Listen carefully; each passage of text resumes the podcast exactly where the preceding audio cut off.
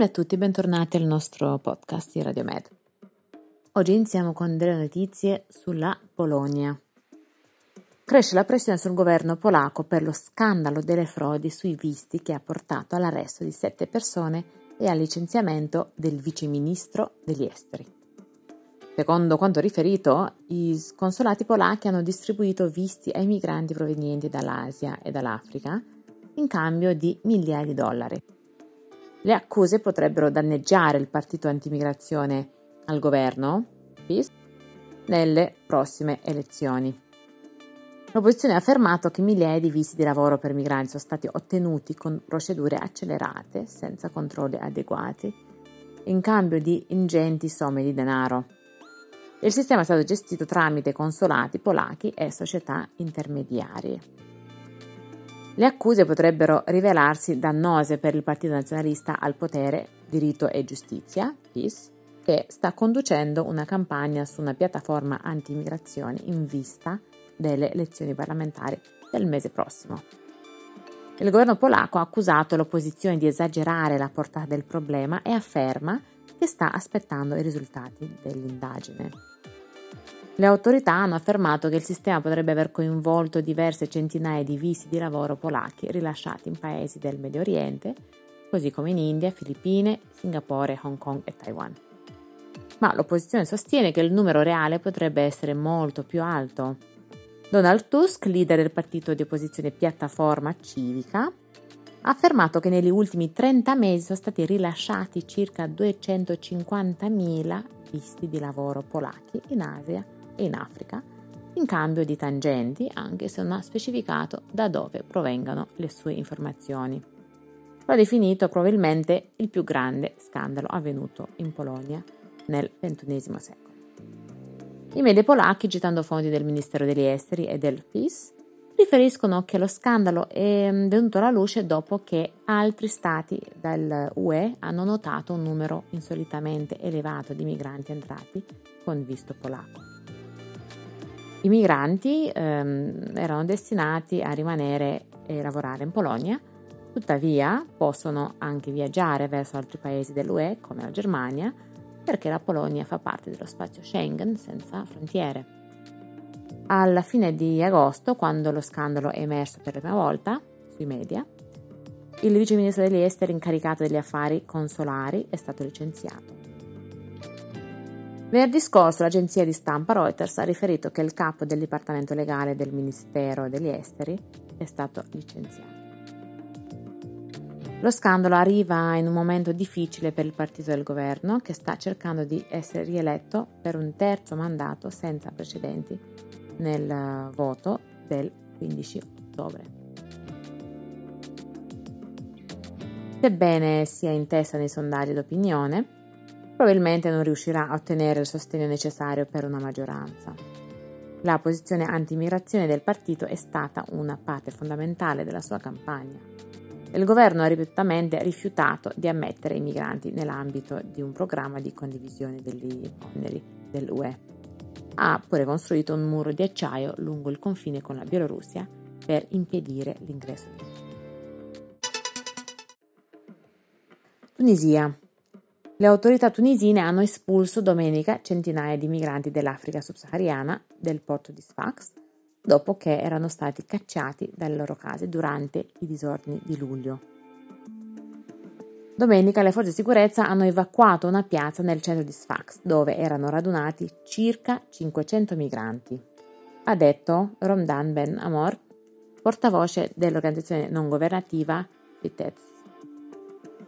Ha detto che i migranti sono stati dispersi in piccoli gruppi verso le zone rurali e altre città. Da sabato le autorità tunisine hanno represso i migranti privi di documenti, la maggior parte dei quali provengono da paesi dell'Africa subsahariana. Secondo le autorità sono stati arrestati circa 100 migranti che si preparavano a compiere il viaggio in barca verso l'Europa. La Tunisia è un importante punto di accesso per migranti richiedenti asilo che tentano pericolosi viaggi per mare la speranza di una vita migliore nell'UE. Le tensioni razziali sono divampate a Sfax, la seconda città della Tunisia, dopo l'uccisione di un uomo tunisino avvenuta il 3 luglio a seguito di un alterco con dei migranti. Fonti umanitarie affermano che almeno 2.000 africani subsahariani sono stati espulsi o trasferiti con la forza dalle forze di sicurezza tunisine nelle regioni desertiche al confine con Libia e Algeria. Gli attacchi xenofobi contro migranti e studenti dell'Africa nera sono aumentati dopo il discorso incendiario tenuto a febbraio dal presidente Kais Saied. Ha affermato che orde di migranti illegali stanno causando criminalità e ponendo una minaccia demografica per il paese nordafricano a maggioranza araba. Centinaia di migranti hanno perso il lavoro e la casa dopo le sue osservazioni. Almeno 27 persone sono morte e altre 30, 73 risultano disperse dopo essere state espulse nelle aree desertiche al confine con la Libia a luglio. Parliamo ora di Germania e Ucraina. Il ministro degli interni tedesco sta spingendo per un'estensione a tutta l'Unione Europea dello status di protezione speciale per coloro che sono sfuggiti dall'Ucraina. Allo stesso tempo, la sua gestione dei richiedenti asilo provenienti da altri paesi ha attirato critiche. Mentre l'Unione Europea è pronta a decidere se estendere lo status di protezione speciale concesso agli ucraini in fuga dall'invasione russa, il ministro degli interni tedesco Nancy Faeser sta spingendo affinché lo status venga mantenuto per un anno in più. Se l'Unione Europea decidesse di non estendere la protezione, questa scadrà alla fine di marzo 2024. Italia, Lampedusa. Durante una visita all'isola di Lampedusa, il primo ministro italiano Giorgia Meloni e la presidente della Commissione europea Ursula von der Leyen hanno annunciato l'intenzione di affrontare l'ondata di arrivi di migranti. Nell'ultima settimana più di 7.000 migranti sono arrivati a Lampedusa su fragili imbarcazioni provenienti dalla Tunisia. Altri continuano a raggiungere le sue coste.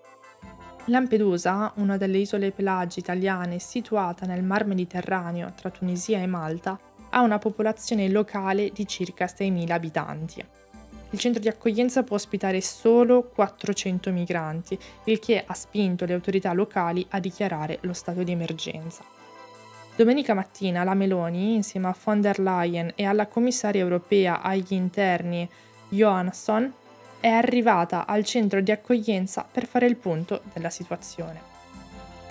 Meloni e i funzionari dell'Unione Europea hanno assistito a una situazione relativamente ordinata, molto diversa dalla situazione del giorno prima, quando migliaia di migranti si erano radunati dentro e intorno al centro in uno stato disperato. Alcuni chiedevano cibo e acqua, altri si chiedevano dove sarebbero stati portati dopo o quanto tempo avrebbero dovuto continuare a vivere in queste sordide condizioni. Negli ultimi giorni le autorità italiane, compreso il sindaco di Lampedusa, hanno espresso preoccupazione per il fatto che il paese sia stato lasciato ad affrontare la crisi da solo. Durante la sua visita, la Presidente della Commissione europea ha annunciato un piano di azione in 10 punti per Lampedusa. La migrazione è una sfida europea e riceverà una soluzione europea ha affermato von der Leyen.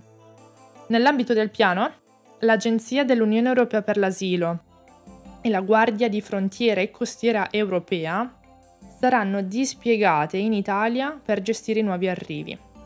Anche il vicepresidente della Commissione europea, Shinas, verrà inviato in alcuni dei paesi di origine dei migranti per negoziare le modalità di gestione della migrazione e dei rimpatri. L'Unione Europea ha già firmato un accordo con la Tunisia a luglio per contribuire a porre fine alla migrazione dal Nord Africa. La Commissione Europea però non ha ancora pagato i 100 milioni di euro, 106,6 milioni di dollari, inclusi nell'accordo, e i funzionari dell'Unione Europea hanno detto ai giornalisti che è un lavoro in corso. Sabato la polizia tunisina del porto di Sfax uno dei principali punti di partenza, ha arrestato centinaia di migranti e ha iniziato a reprimere i trafficanti di esseri umani. Secondo Roberto Forin, vice direttore del Midex Migration Center, un think tank di ricerca sull'immigrazione, l'attuale approccio europeo alla migrazione semplicemente non funziona. La situazione a Lampedusa è la tragica prova di questo fallimento. Davvero non vedo al momento una volontà politica di cambiare questo approccio, ha detto. Vi ringraziamo per aver dedicato del tempo all'approfondimento dei temi delle migrazioni. Il giornale radio è un prodotto legato alla piattaforma mediterranea Seven Humans ed è prodotto dal gruppo di Radio Med. Ancora un saluto a tutte le ascoltatrici e agli ascoltatori di Radio Med. Alla prossima settimana.